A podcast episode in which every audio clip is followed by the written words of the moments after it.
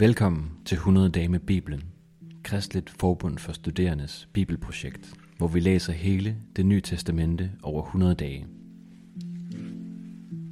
Dag 80. 2. Timotius brev, kapitel 3 og 4 ved Lærke Søs. I går så vi på, at Antimotius brev er Paulus' sidste ord til Timotius. Vær stærk i nåden. Det skriver han i kapitel 2, vers 1, og det er et nøglevers i resten af brevet. Nåden er ikke en død noget, men det er en levende noget. Det er en kraft, som giver styrke og mod og kærlighed til at stå imod modstand. Og her i kapitel 3, vers 1-9, fortsætter Paulus som med at nævne en ny form for modstand, nemlig ugudeligheden i de sidste tider. Men igen er noget det, som kan give kraft til at stå imod. Og fra vers 10 taler Paulus igen om forfølgelser som noget positivt. Forfølgelser er positivt. Lidelser er positiv. Det kan måske virke en smule provokerende at læse. Især hvis man har det tæt inde på livet på en voldsom måde i den her stund. Det kunne man tale meget mere om, men det vil jeg ikke gå ind i nu. Men her vil vi se på den her positive beskrivelse af forfølgelser. I kapitel 3, vers 10 skriver Paulus simpelthen til Timotius.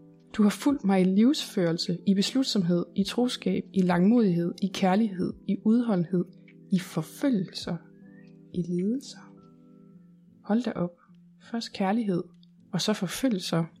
Men måske handler det bare om Paulus og Timotius, det med forfølgelser. De levede jo i den første kristne tid og var udsat for nogle helt andre ting. Og ja, det er rigtigt, at deres tid og situation var en anden. Og man kan måske også huske på, at det ikke er os alle sammen, som har Paulus' super nidkær og ekstra radikale personlighed, og på den måde, som han gør det, skal stille os op på Areopagos og modsige alle samfundets holdninger og religioner. Og det må vi også huske på i alt det her. Paulus havde en særlig personlighed, som han også havde før han blev kristen. Der var han bare super radikal på modstandernes side. Og den personlighed brugte Gud, ligesom han også bruger os som dem vi er, hver især med hver vores personlighed. Der findes også Paulus-typer i dag, men det er slet ikke os alle. Men selvom vi ikke har en Paulus-personlighed, betyder det ikke, at vi kan bruge det som en slags undskyldning og sige, forfølgelse er ikke for mig. Jeg vil gerne følge Jesus, men kun så længe det er komfortabelt. For i vers 3, kapitel 12, skriver Paulus, Forfulgt bliver alle, som vil leve et gudfrygtigt liv i Kristus Jesus. Det her, det handler ikke kun om ham selv eller Timotius. Nej, forfølgelser er en realitet for alle, der vil følge Jesus. Hvad tænker du, når du hører de ord? Kan du genkende det? Måske ikke forfølgelse som den slags Paulus var udsat for, eller som mange forfulgte kristne i andre lande er udsat for, hvor man dagligt kæmper med livet som indsats. Men måske kan du genkende det i form af mobning, trælse kommentarer, eksklusion eller forbud mod at holde KFS på dit studiested. Hvis du kan genkende det, er det i virkeligheden godt, siger Paulus. For det vidner om, at du ikke skammer dig ved budskabet om Jesus, og du tør tale sandt og åben om det.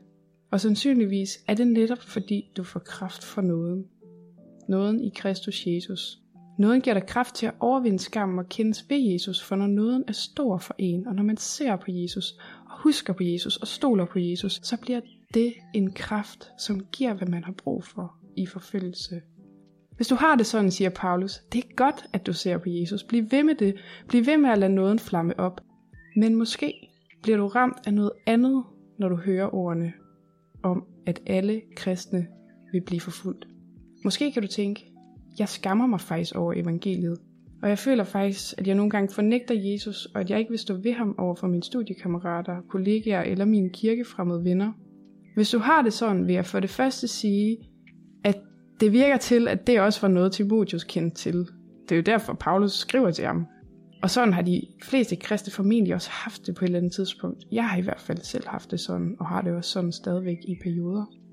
Hvad siger Paulus så, når man har det sådan? Siger han, opsøg forfølgelse og lidelse. Gå ud og gør det.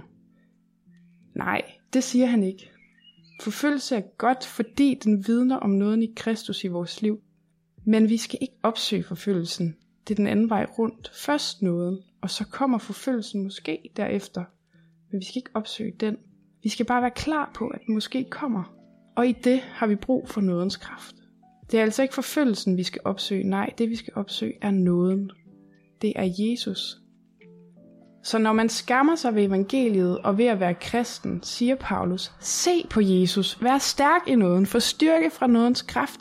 Det er så vigtigt at komme tilbage til evangeliet, til nåden, til den ufortjente kærlighed, som Jesus har vist mig. Hvordan gør vi det?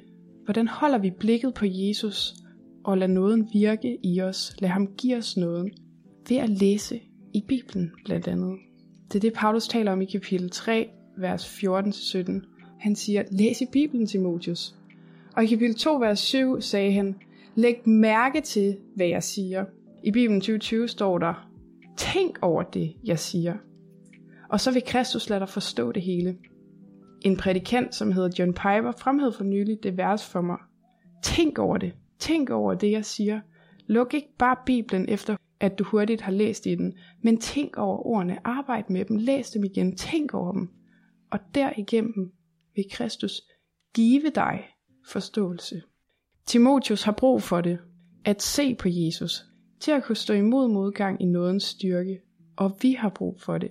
I stedet for at sætte min lid til alt muligt andet, må jeg sætte min lid til Jesus, for det er det, som giver mig kraft til ikke at skamme mig over ham, men fortælle om ham til andre og stå imod både indre og ydre modgang. Alt det her minder mig om en sætning fra en sang af bandet Kings Kaleidoscope. Sætningen lyder sådan her. I forgot the joy of suffering. The joy of suffering. Glæden ved at lide for Kristus. Jeg så engang en dokumentar om nogle forfulgte kristne i Mellemøsten. Deres glæde var ikke til at tage fejl af. De havde fundet en skøn skat. Ja, den skønne skat. Som de var villige til at leve et undergrundsliv for og leve adskilt fra deres familie for og villige til at dø for. De var fyldt af glæde og ville ikke bytte deres liv for et komfortabelt liv i Europa. Det gjorde indtryk. De kendte the joy of suffering. Det var mennesker, som så på Jesus, fik styrke af nåden i alt, hvad de var og gjorde, og som kendte nådens kraft. God dag. Nåden vær mere. Hvis du har lyst til at følge vores læseplan, eller har lyst til at støtte vores arbejde med at formidle Bibelen, så gå ind på kfs.dk-100-dage, eller følg linket i episodebeskrivelsen. Tak, fordi du lytter med.